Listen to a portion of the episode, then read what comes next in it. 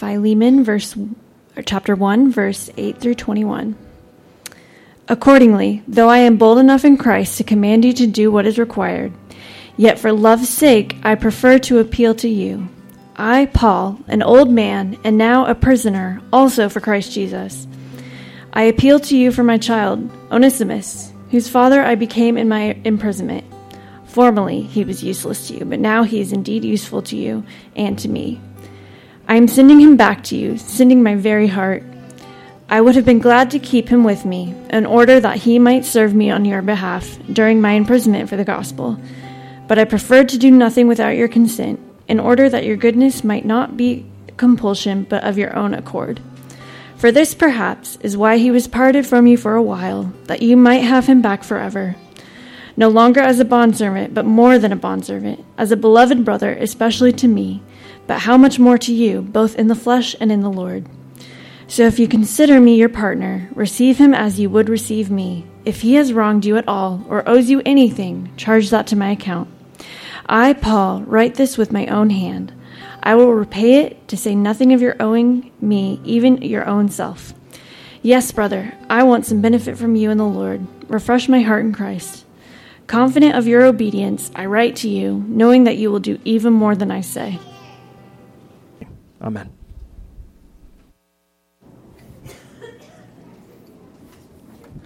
Well, good morning. This time the kids are dismissed for Children's Church. I'm going to invite you to open your Bibles to Titus chapter 2. Titus chapter 2, we're looking at verses 9 and 10 this morning.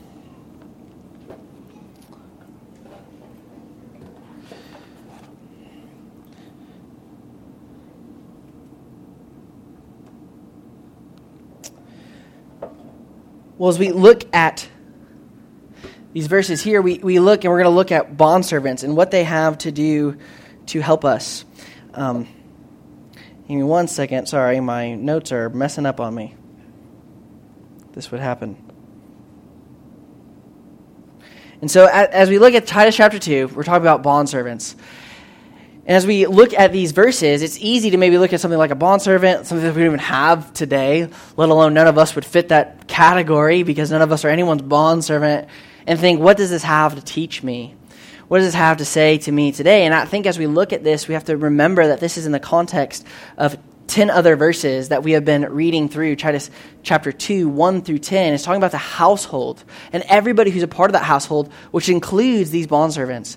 And as we've seen in every list so far, whether that was a list of pastors, a list to younger uh, men and younger women, older men, older women, whoever that might be, that there's something to glean for everybody and that there's something to be to be brought out in all of this and so what we see is that bond servants in particular have the ability and the joy to bring glory to God. They adorn the doctrine of God our Savior, is how this thing ends at the very last part of this verse. But how they do that is kind of surprising.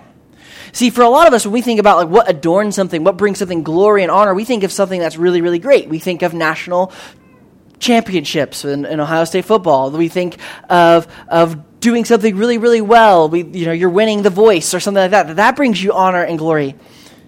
But what brings honor and glory to the Lord in this passage isn't accomplishment. It isn't performance. It's not taking charge and even having authority. It's actually the opposite. What's really surprising is what brings honor and glory to God, what adorns the doctrine of God our Savior, is submission is these bondservants submit to their masters, and in submitting to their masters, they bring God glory and honor. And as we look at that this morning, I want us to look at this strange thing that's very countercultural. What does it look like to bring God glory through submitting to the authority that God has placed in my life? And so, with that, let's go ahead and take a look at Titus chapter 2, verses 9 and 10. It says, This bond servants are to be submissive to their own masters in everything. They are to be well pleasing, not argumentative, not pilfering, but showing all good faith, so that in everything they may adorn the doctrine of God our Savior. Let me pray for us. Father, I pray that as we walk through these verses uh, this morning, that we see the glory in submission. We see that bringing you honor and glory in this life looks different than what it looks like to bring glory to our culture and to our world, and particularly to ourselves. We want to, as, as human beings, we naturally want to rise and, and become glorious in of ourselves, but God, we are made and created to reflect glory back to you instead. Help us do that well as we walk through these verses and learn about what it means to be submissive for the glory of God. I ask this all in the name of Jesus. Amen. Well, I want us to take a look at these verses. It's just two verses, and we'll walk through them. Before we jump in, I want us to look at that word bondservants. It's not a word that you probably hear ever in our culture. I only hear it when I study the Bible. It's an interesting kind of word in of itself. Actually, the Greek word is doulos, and doulos means very literally slave. In the ESV, so the translation that we typically use here on Sunday mornings, uh, when you read their, their preface notes to, to, this, to the, the EFC, ESV Bible, you'll actually find in the very beginning of those notes that they talk about this word in the New Testament of doulos because it gets translated three different ways when they translate it into English. And they do that really intentionally. They do that because they know that their readers are Americans in the 21st century. And they know that the word slave in particular, holds a connotation to it that isn't necessarily accurate of what the Bible is trying to communicate in those particular places. And so they've used actually three different words for that same Greek term all throughout the New Testament. So one, they do sometimes translate it as slave, which would be the most literal translation. And they do that when they're trying to convey a total and complete ownership of something. So we can think of an example of that in, in the ESV would be in Romans chapter 6. In Romans chapter 6, we are told that we, before we become Christians are slaves to sin, They we're completely mastered by sin. That, that without Jesus, we have no hope, and that's a total and complete domineering, authoritative kind of mastery over us. And so they use that word slave there. They also see, like here in Titus chapter 1, verse 1, Paul says, Paul, a servant of God. He actually uses the Greek word doulos there, which could be Paul, a slave of God. But he's trying to communicate that there's a little more freedom in serving God there. They're trying to help us see that, that the connotation in the first century with that word, it's just different. It doesn't have all the baggage baggage that it holds for us today. And then that third way they do that is bondservant. Because in Rome, in the Roman world, there was a particular category of people that would enter into a contractual agreement with somebody. So, usually, maybe somebody who's poorer would enter into this contractual agreement with somebody who's richer. And typically, that agreement would last seven years. And for that seven years, that person would not be paid for their labor. And they would be a slave of the house. They would be owned in a part of the household, and they would serve in that capacity. But then at the end of that seven years, they would t- not only be set free, but they would usually be paid for that seven years of labor. And so, in some ways, you can think of one of the most difficult things for people in poverty, even in America today, is it's really hard to ever accrue any kind of meaningful savings because you're constantly just trying to make ends meet. What this system allows is for people who are really poor to take a time in their life where the, the ends are being met for a time, and then they're able to have a lump sum at the end. Now, as I say that, we often think of slavery, and, and, what comes into it is the horrible, despicable chattel slavery of the 19th century. An ethnic based slavery where people are literally kidnapped, something in the Bible that's explicitly forbidden, that people are never to be kidnapped for the sake of slavery. It's things that are totally ethnically based, which also forbidden in the Old Testament. Everything about 19th century slavery in America is actually explicitly forbidden in the scriptures. But we have to look and we have to know and we have to own, even in our denomination, even in people around us, we use passages like this to justify a sinful practice. That sinful practice of slavery. That the Bible gets it right. It was us in our interpretation of the Bible that got it wrong.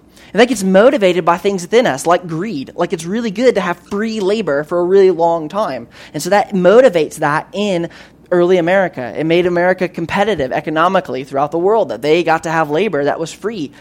But I would also want to say this, and these are just little points that we have to look at, and we have to because we have to look because at the same time, while a bondservant is different than chattel slavery, it's not necessarily great either.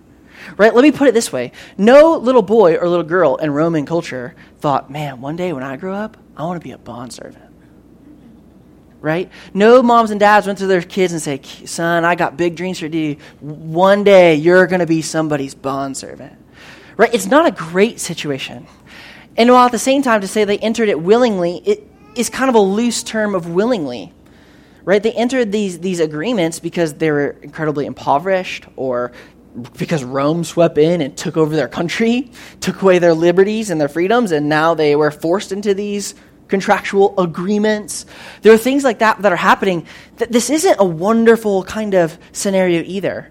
So while it's different than what we might think of in slavery, it's still not great. And so we have to ask a really hard question Is the Bible condoning a bad practice? Is the Bible saying that image bearers of God are allowed to be owned by other people? Even in just a seven year stint. And I want to say, no. I think we have to look at the breadth of the scriptures by and large and what they are saying. And that we have to keep the main thing the main thing. And I think Paul is actually trying to teach something else in this moment. And there's other passages in the New Testament that help us see that it's really not the ideal to have slaves be known. That's why I picked Philemon to be the scripture reading this morning because that helps us see that Paul is using his position and he's leveraging things to see Onesimus become free, even though he was a slave. But that the Bible is teaching something else. Because we have to ask these things because it's really hard because we have this isn't the only place. We can't just be like, well, this just comes up in Titus and I'll scoop it on the wrong. But the same thing gets commanded in Ephesians, in Colossians, 1 Timothy. So what do we do? What do we do with these passages? And I would suggest this. When we interpret scripture, we need to think of it like a fine meal, right? Like when you eat a really, really good meal, there is clearly a main course. There's the main thing that you're supposed to be enjoying. And then there's all these side dishes off to the side. Now, in a really, really good meal, side dishes make the main course even better. They highlight it and they point to it. And so, what we want to do is we interpret Scripture. We want to look and say, what is the main course? And then now, how do I deal with these side dishes? Which is like, how do I deal with things like a bondservant? Because I want to say this. In the book of Titus, what we have seen through chapter 1 and now halfway through chapter 2, there's a main course. And that main course goes to what we said at the very beginning that Paul's purpose in life was what? To preach a gospel in such a way for the sake of God's people that their knowledge of the truth would accord with godliness, and that godliness would lead to the glorification of God. That's what he's trying to say. And then he's having this section, so whether you are old, young, male, female, or even a slave, the point of your life, the main course of it all, is that you live a godly life that brings God honor and glory. I want to say that's the main course. The main course isn't what Paul's trying to write about is what to do about bond servitude and slavery. The point is to these people who are Christians, how are they supposed to live in the midst of this difficult circumstance? And Paul is saying, in the midst of your really difficult circumstance, live in such a way that you adorn the doctrine of God, our Savior. That's what we want to see. That that's the breath, but the good news is there are side dishes. And the Bible is talking to us, so what does this look like? And I think there's some other passages of Scripture that can help us. One is when Paul writes to the church in Corinth and when he talks to bondservants as well. And he says, Were you a bondservant when called? 1 Corinthians 7. Do not be concerned about it, but if you can gain your freedom, avail yourself of the opportunity. For he who has called in the Lord as a bondservant is a freed man of the Lord. Likewise, he who is free when called is a bondservant of Christ. You who are bought with a price, do not become. Sorry, my uh, slides keep messing up here. Are they doing it there too? Bummer. Do not become bondservants of men. So, brothers, in whatever condition each was called, let him remain with God. Right? So he's teaching these Corinthian bondservants listen, if you have the opportunity to improve your life, you have the opportunity to become free, go and be free. But he's setting it in the context of what's main, the eternal context. Listen, when you're in Christ, you're already declared free. And listen, you freedmen, when you're in Christ, you're already declared a servant of God, a slave of God. So what we see is that what our founding and our grounding in Jesus needs to be the centrality of our identity. And then what he's teaching to these bondservants, to these people, is listen, being a bondservant, it doesn't define you. It's not who you are, who you are as a son of God. And yeah, if you have the opportunity, be free. And then we see in Philemon, what happens in this letter is Paul is writing to a na- man named Philemon who, who owned a bondservant named Onesimus. And Onesimus escaped from Philemon, which was illegal to do and even punishable by death. He ran away from Philemon, his owner, but while he did that, he meets up with Paul while Paul's in prison, and he starts serving Paul because the prison system there is a lot different than ours, and so your needs and everyday things would have to be met by somebody outside of prison. And Onesimus starts to serve Paul because Onesimus becomes a Christian. And Paul writes this letter back to Philemon. He basically says, Hey, you know how he owns you these years of service? He's been, he, count his time served to me as time served to you. And he tries to leverage his position with Philemon, and he says this For perhaps this is why he was parted for you for a while, that you might have him back forever. No longer as a bondservant, but more than a bondservant, as a beloved brother, especially to me. But how much more to you, both in the flesh and in the Lord? So if you consider me your partner, receive him as you will receive me. If he has wronged you at all or owes you anything, charge that to my account. I, Paul, write this with my own hand. I will repay it to say nothing of your owing to me, even for your own self. Yes, brother, I want some benefit from you in the Lord. Refresh my heart in Christ. Paul is like leveraging his own ability and what he's saying there to do. He, he, he's saying, listen, everything that Onesimus owes you, I know he's in this con- contractual agreement, put it on my tab. Oh, no, by the way, Philemon, if it wasn't for me, you'd go to hell. So right? Like that's what he's saying. Like just remember, you owe your own self to me and my ministry and what we did. So just just remember that if we're keeping track of IOUs. And I want you to receive back Onesimus. See what Paul could have done was to say, Onesimus, man, this is this is wrong. This is the bad thing to do. Philemon shouldn't be owning you like that. You're my guy. You've been doing a great thing for me. So how about you just stay here? Don't be running back to Philemon. Don't do that. But he doesn't. See, the gospel way is to bring both of these parties together is to bring them to say that the Lord is, is, is reconciling these relationships. And so that's the way that the gospel handles slavery. And, and we actually even see that when it comes to that horrific act of slavery. America was behind the ball. We were way behind the ball on that. But it was Christians in other countries. You can think of people like William Wilberforce. If you want to go and look that up, we don't have a ton of time to look that up or talk about that right now. That led the way in freeing and ending the transatlantic slave trade. And in, in fact, it's only where Christianity has taken root that slavery is basically no longer in existence here now in today's world.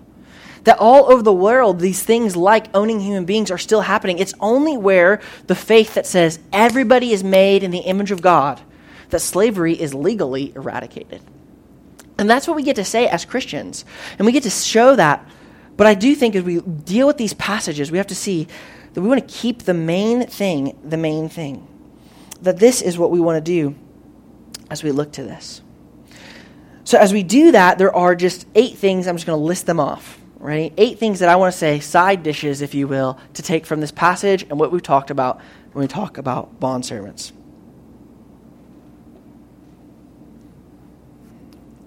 Number one, our chief aim is to glorify God no matter our circumstance or position. So that's the main dish, right? Our chief aim is to glorify God no matter our position. Is it changing back? No, it's not. Two, sorry, it's changing on me, and that's where these things are written. so I can't read them. The Bible tells us how to live a godly life. Did it again. Abandoned. Steve, can you drive for me back there? All right, I'm going to let you take over. I'm going to move to a different note. I have a backup. The Bible tells us how to live a godly life in the midst of broken systems, not how to specifically navigate those systems. Right? So, what I'm saying there is that the Bible sometimes just tells us here's how you live in a godly way, not here's how the world gets fixed. Sometimes we just need to concentrate on how we are to live a godly life. Three, we can seek better circumstances, but even this we do unto the Lord. Four, we are to use our position for the good of others, like Paul did for Philemon. Five, we are served joyfully regardless of our position. Six, Christians in lower socioeconomic positions are equally unified with Christ, bought with the same price in the blood of Jesus. Seven, Christians in, so, in lower socioeconomic positions have the dignity to obey Christ in the exact same ways as Christians of higher socioeconomic positions. See, when we go to people who have harder circumstances to, than, than we might have, and we say, You don't have to obey Jesus in the same way that I have to obey Jesus, we are insulting their dignity. they have the dignity, they have just as much right to obedience as you do. So, Paul, when he writes to older men who maybe had influence and the ability to obey, he also writes to these bondservants. And he says, You're new in Jesus. And so the expectations are the same. You're brothers together. Jesus brings dignity and he brings it through obedience to him. And finally, this Paul writes to the old, young, male, female, and to the poor because all are a part of the people of God the fact that bondservants get instructions, the fact that they get something directly from the apostle, shows that they are intrinsically valuable. That who they are as image bearers gives them dignity and value, even though their society did not give that to them. Christians didn't look at bondservants and think they weren't worth sharing the gospel with. Christians looked at bondservants and said they are image bearers of a living God who have to stand before the same God and give an account for their sin just like I do. Therefore, listen to this good news of the gospel. Repent, for the kingdom is near. And before God, your position in this world will mean nothing. And that's good news for all of us, rich or poor or in between. That Paul is saying that everybody has the ability to be part of the people of God. See, Paul includes bondservants in his instructions and to the household because he concludes everyone. Therefore, everyone has something to learn from these instructions. Everybody has something to glean. And so, as we transition to this next point here, I pray that we glean this that there is godliness in submission. As we look at verse 9 and the beginning of verse 10. So bondservants are to be submissive to their own masters in everything. They are to be well pleasing, not argumentative, not pilfering, but showing all good faith. So, so, that in everything we may adorn the doctrine of God our Savior. So as we look at that there, what does it look like? What does it mean to be submissive? Well, we can see there that Paul gives four things that it means one positive, two negative, and then another positive one. And he does that on purpose. He gives some structure. It's to make it so it's easier to memorize and understand when, because these letters have just been read orally to these people. They don't necessarily have a printing press in the first century, and so you can't turn it open and read it for yourself. And so he does that so that these people could listen to that and they could remember what it means to do this. And so the first one is to be well pleasing. That's what we want to see. That, that, that we, as, as when we're submissive to people, that we're well pleasing, that we seek the good of those we're submitting to. You can ask this, this simple question Would you want to lead you? Now, when I say that, I don't mean the idealistic version of you that we all think we are. When I say that, I don't mean you thinking, well, I would just be such a great leader. Of course, I would want to lead me, because if I was leading, everything would be so amazing and great all the time that all the people would be joyous to follow me. I got news for you. Leading is really, really hard. I've had the, the joy and the difficulty of leading, whether that is in a warehouse, on a sales team, and now in a church. Leading is hard, and nobody does it perfectly, and everybody has something to complain about when you're leading. And that's my question. When you lead, whether, or when you follow people, are you a joy? Do the leaders in your life look to you and think, that is somebody I can count on? They're dependable, they're there, and not only are they dependable, but man, they like just go the extra mile. They care about me as a leader. That's what Christians are supposed to be. That's what it looks like when we say we're going to adorn the doctrine of God. Do you stand out in that kind of way? In Ephesians uh, chapter 6, verses 5 through 8, it says this Bondservants, obey your earthly masters with fear and trembling, with a sincere heart as you would Christ, not by the way of eye service as people pleasers, but as bondservants of Christ, doing the will of God from the heart, rendering service with good will as to the Lord and not to man, knowing that whatever good anyone does, this will receive him back from the Lord, whether he is a bondservant or whether he is free. We got to be serving from the heart, not just when people are looking. That's what it means to be well pleasing. Do you bring joy to the people that lead you? Are you not argumentative?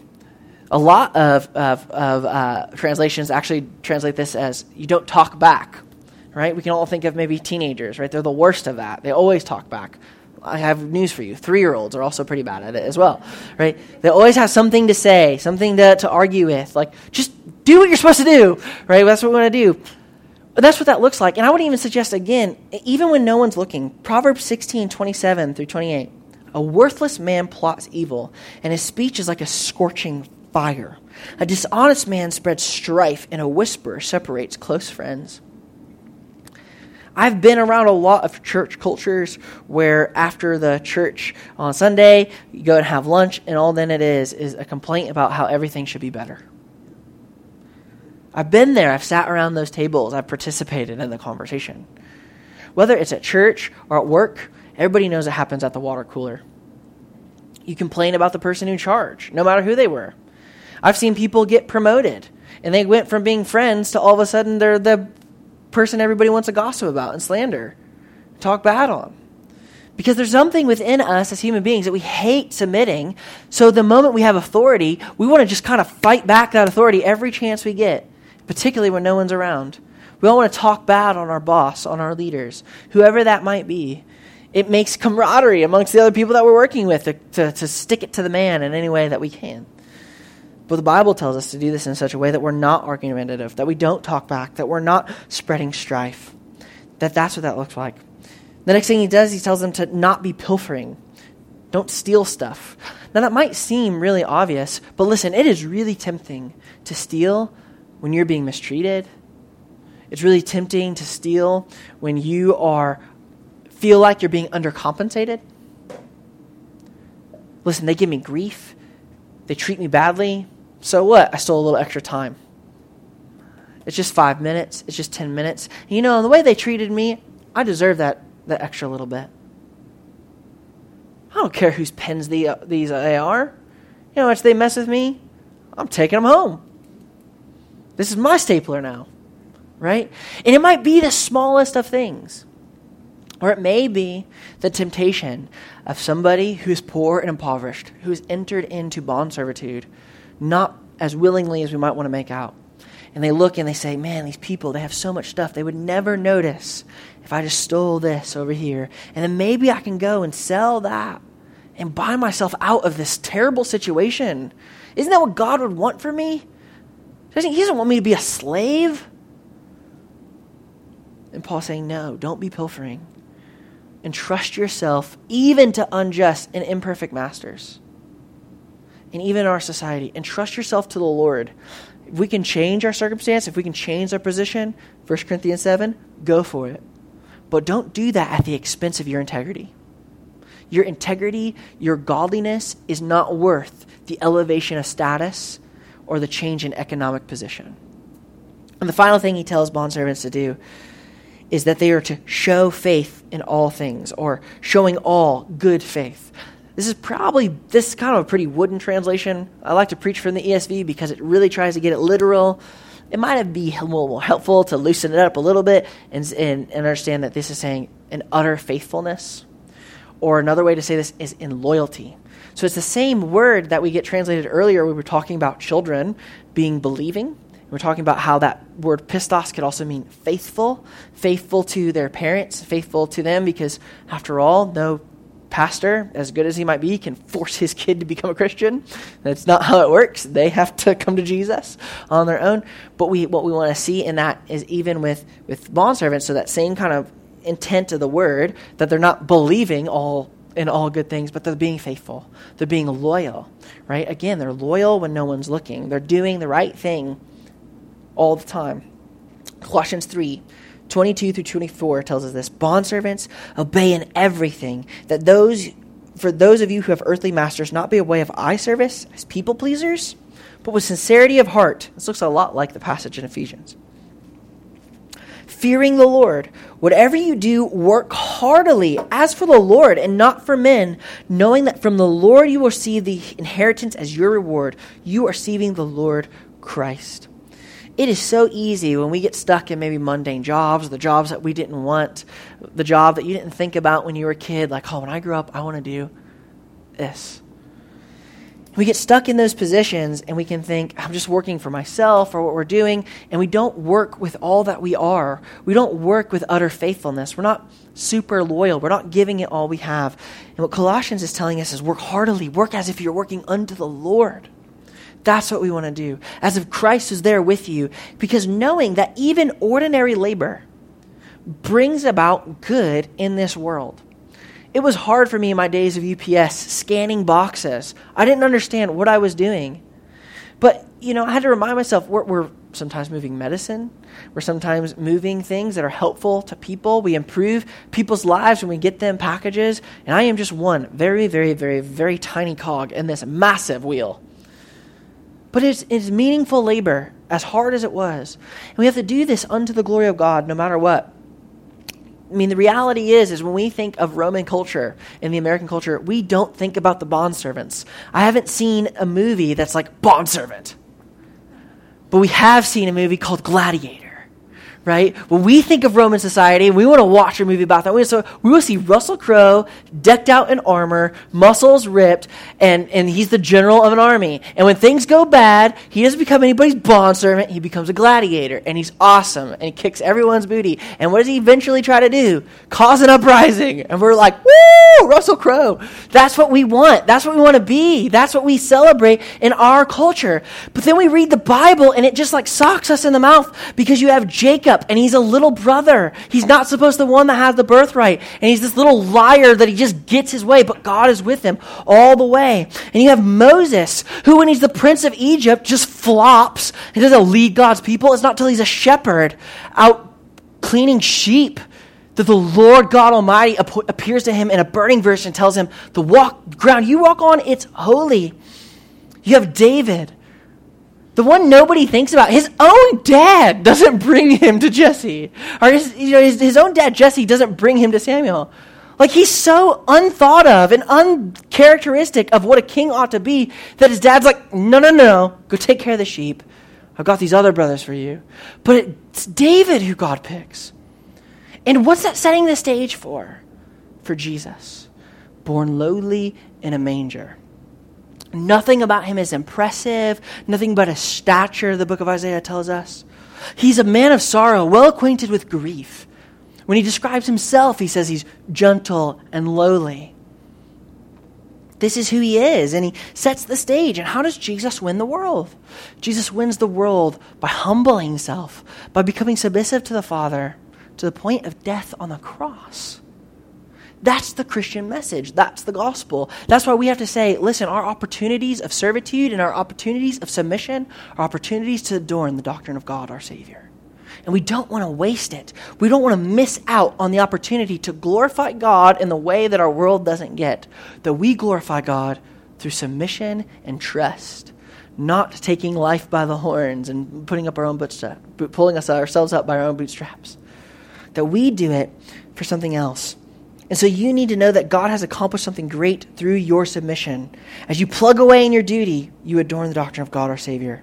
Because after all, our godliness is for the sake of God's glory. And that's what I want to wrap up with as we just look at these last couple words. So that in everything they may adorn the doctrine of God our Savior.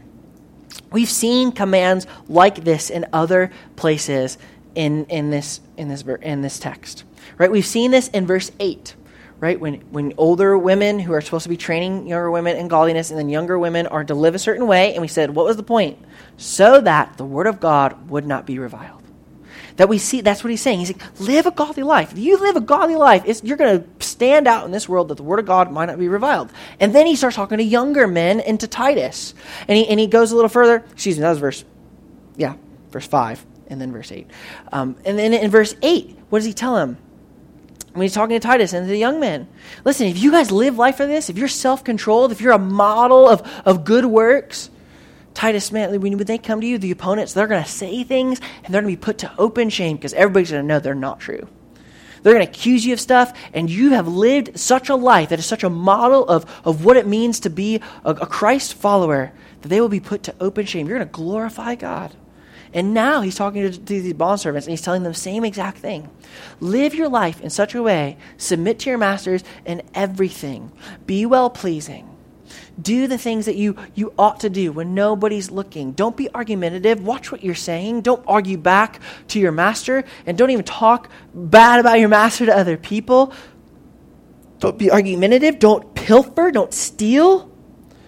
Don't take things from your from, that don't belong to you but show good faith in everything instead. And in that, you're going to adorn the doctrine of God. That's what we see. That's what we get to be.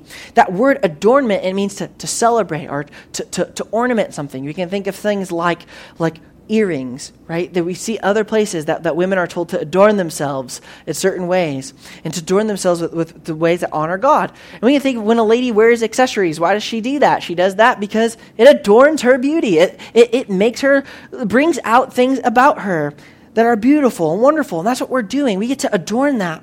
Another way to say that would be to be an ornament. That we are an ornament, we're a decoration to God.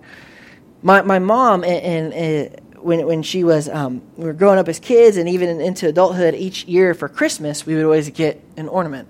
You know, and as a little kid, I was like, okay, ornament, great. Next gifts, right? Because, like, who gets excited? Like, Christmas, for one, Christmas is already over. Like, we can't hang it now, right? But she would do that every year. Every year, she would get us an ornament. And, and she would do that. And um, one of my favorite ones that she she got us or got Brittany, I'm not really sure, I don't remember who got it, but is of this brunette girl water skiing.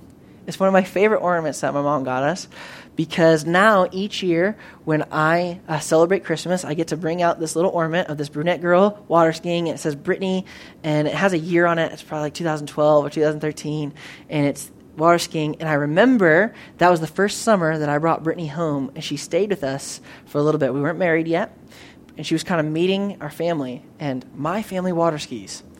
Everybody water skis. So whether Brittany knew it or not, it was kind of an audition. Right? It was kind of this initiation into our family. Can you water ski? And when Brittany's not uh, eight months pregnant, Brittany's really athletic, and so she she figured it out. She she water skied, popped right up, and there's this thing now that every Christmas we pull it out, and I have this precious memory, and it reminds me of this thing. And we put it on our tree. It's, it adorns that memory in my life. I have this precious memory of when Brittany really started to become a part of our family and our dating process of what that started to look like. So what's interesting about the ornament is the ornament isn't the memory, right? It's, it just points me to the memory. That memory is precious. That memory, I would say, is priceless to me. The ornament probably costs like 10 bucks on Amazon, right? But, but it reminds me of this priceless and wonderful thing. What Paul is saying through these 10 verses, no matter where we fit, as we look at all these lists that we have meticulously gone through in the last couple of weeks, he is saying your life is to be like that ornament. When people look at you, when they see that, they are reminded of the doctrine of God our Savior. It brings that out to them. It's a precious, priceless thing. The, the unfathomable riches of God, you get to remind people of that. You are an ornament on the tree of Christianity, and all believers are doing this, and we're decorating the gospel of Jesus with our lives. And that's an amazing thing that the God of the universe, who hung the stars in place, you want to talk about ornaments. He hung them there in place, and we look at them in their grandeur and their beauty, and they remind us of who He is. He has looked at me, and He has looked at you, and He has said, I'm going to use you to display my glory in a way that's even greater than all of creation right? Men study, we've been walking through. What is the apex of God's creation? When He creates man and woman. That's what He creates. We are meant to be His image bearers.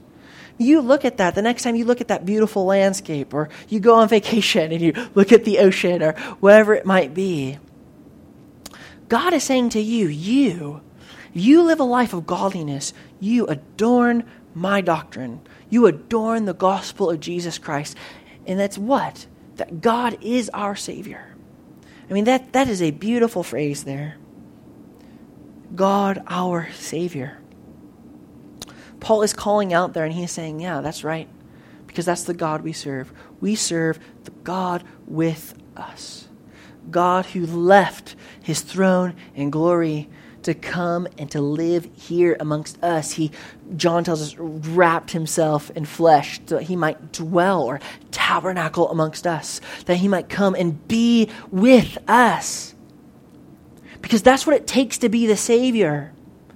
We say God, our Savior, we're saying God Himself. He didn't just snap His fingers and make it all go away. He put on flesh. He lived this life. He became a bondservant to all, even though He is the ruler of all. He humbled himself to created beings like us so that he might win many sons to glory in the cross of Jesus. That if you put your faith and trust in Jesus Christ, your sin can be forgiven. And not only that, that's amazing enough that you have forgiven sin, that you're made right with God. But that's the unsearchable riches of, of grace in the gospel. He's not just saying that. He's also inviting you then to become one of these beautiful ornaments, to come and, and take part in the mission of God, to see people come to know Jesus, to be a proclaimer of all of that. And you can do that no matter your status slave or free man, young, old, male, female. That's what the Bible is saying. That God is using everybody. So if you found yourself maybe working the job that you don't like, or you're in a position that you didn't think you were going to be in when you were a little boy or a little girl, you thought to yourself one day when I grew up, I want to be this, and maybe things haven't panned out the way that you want them to. I want you to be a little careful because right now, particular with my generation in particular, there is this movement that has said the workplace is where you will find your identity, the workplace is where you will find all your joy and all your happiness. And we're even being told, and if you're not being really, really fulfilled at your current job, quit and go get a job for yourself. That's going to make you. Listen, that's great when it works out. There are times it doesn't work out. What are you going to do then? Some people, yeah, you're really blessed. You are just like really, really smart. You're just like really, really talented. And you get to read those self help books and you can do it. I think they're still empty when they hit the pillow at night because that can't fulfill you. That can't do it.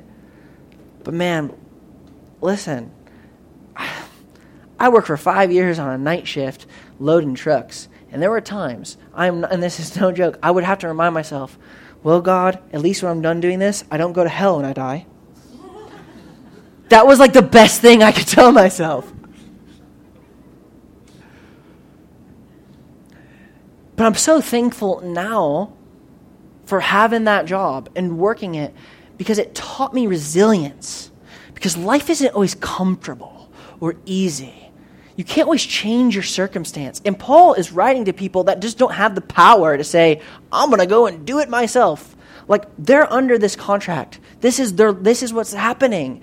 And he's saying, "Listen, that's not your identity. That's not who you are. Isn't this wonderful? This is so wonderful. You're in Jesus. You're a son of the most high king. You're royalty. And it's going to manifest one day when he comes back. And you find yourself and you're in that position, you're in that world just remember hope is not found in your circumstance. Hope isn't found even inside you. Hope is found when we look outside of ourselves and outside of our world to the God who created our world. That's where hope is found. And that will never let you down, and that will never fail you. This world is filled with trouble and filled with disappointment, but Jesus never fails, and he will never disappoint. So that's my prayer. That's my hope for you as we look into the life of bondservants. We look at what it looks like to glorify God in our submission. That we would look and we would say, Oh, praise God, none of this defines me. Jesus defines me. Let's pray. Father, help us to learn from these passages of Scripture today. Help us to embrace them, to embody them, to grow in submission, to be changed by you, Lord Jesus.